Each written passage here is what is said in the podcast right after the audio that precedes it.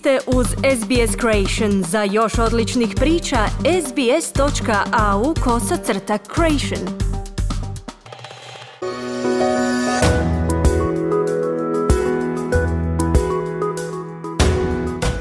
This is Easy Croatian, a weekly podcast brought to you by SBS Croatian and the Croatian Studies Centre at Macquarie University. Easy Croatian is intended for those learning or wanting to brush up on their Croatian. News is written in simpler and shorter sentences and read at a slower pace. Before we move on to the feature, you will hear some of the more complex vocabulary and expressions, followed by their English translations. The transcript, as well as a short quiz, can be found on the SBS Croatian website.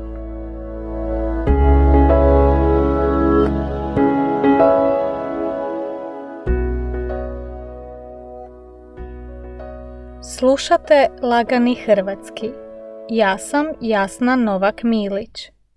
Danas govorimo o okruglom stolu o hrvatskom jeziku koji je nedavno organizirao Centar hrvatskih studija na sveučilištu Macquarie.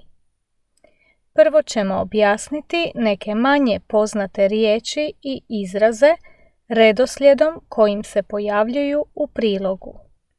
Okrugli stol Round table. Sudionik Participant. Radni jezik Working language. Praćenje Following. Nazočan Present. Nasljedni jezik Heritage language. Inačica ili varijanta Version.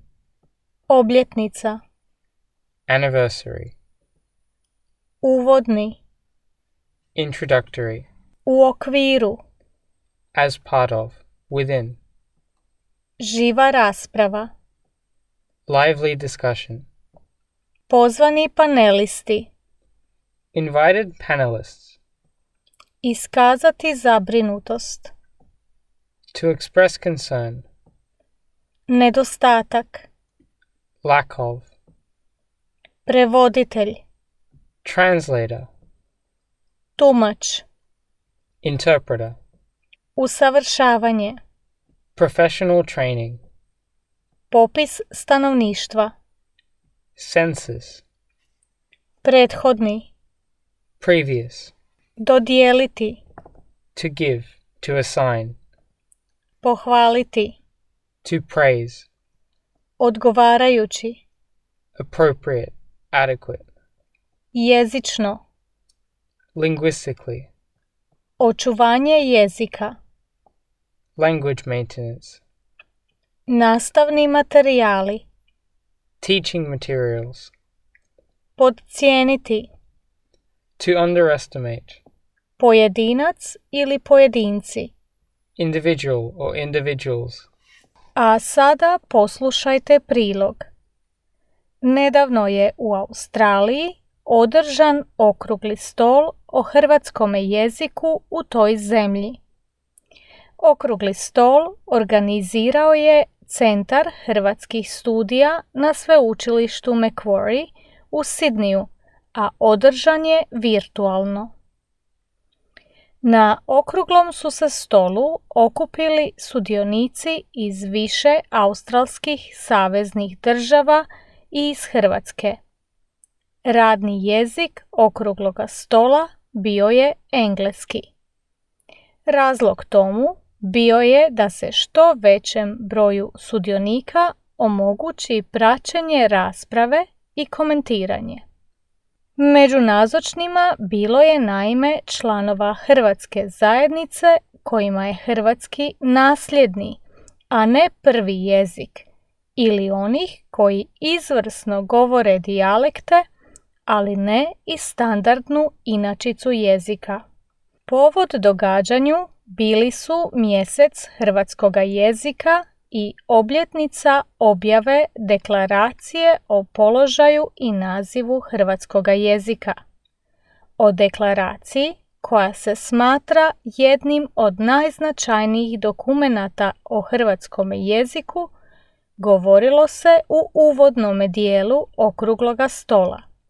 Tada se također govorilo o tome kako je Australija bila prva država na svijetu koja je 1979. priznala hrvatski jezik i dopustila održavanje nastave hrvatskoga jezika u okviru etničkih škola. U živoj raspravi koja se vodila poslije izlaganja pozvanih panelista govorilo se uglavnom o sadašnjosti. Mnogi su sudionici iskazali svoju zabrinutost zbog smanjivanja broja govornika hrvatskoga jezika, zbog sve manjeg broja učenika u hrvatskim etničkim školama – te zbog nedostatka prevoditelja i tumača za hrvatski jezik. Također se govorilo o nedostatku tečajeva ili drugih oblika usavršavanja za tumače i prevoditelje hrvatskoga jezika, iako potreba za njihovim uslugama raste kako hrvatska zajednica u Australiji stari. Raspravljalo se i o popisu stanovništva koji će se održati u kolovozu 2021. godine i o važnosti da bude popisan što veći broj govornika hrvatskoga jezika. Vjeruje se da na prethodnom popisu mnogi od njih na pitanje koji jezik govore kod kuće nisu naveli hrvatski, jer ga možda koriste u zajednici ali ne i kod kuće. Manji broj govornika na sljedećem popisu mogao bi dovesti do smanjivanja broja sati koje SBS radio dodjeljuje programu na hrvatskom jeziku, ali i drugih usluga koje na hrvatskom jeziku pruža australska vlada. Sudionici iz Australije pohvalili su seriju podcasta Lagani Hrvatski i rekli da bi bilo dobro da slični sadržaji postoje i za mlađe, ponajprije za tinejdžere. Za njih naime nema odgovarajućih sadržaja na hrvatskome. Ono što bi oni čitali i slušali, to im je jezično preteško – a ono što im je jezično prilagođeno obično im je nezanimljivo.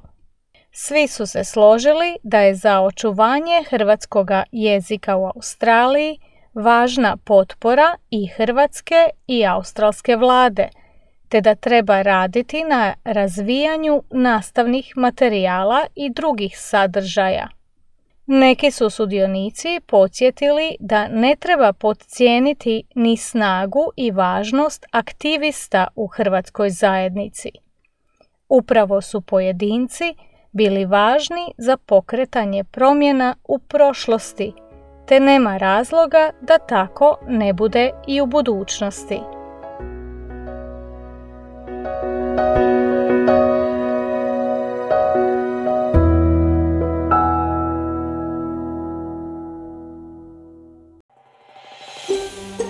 Želite čuti još ovakvih tema? Slušajte nas na Apple Podcast, Google Podcast, Spotify ili gdje god vi nalazite podcaste.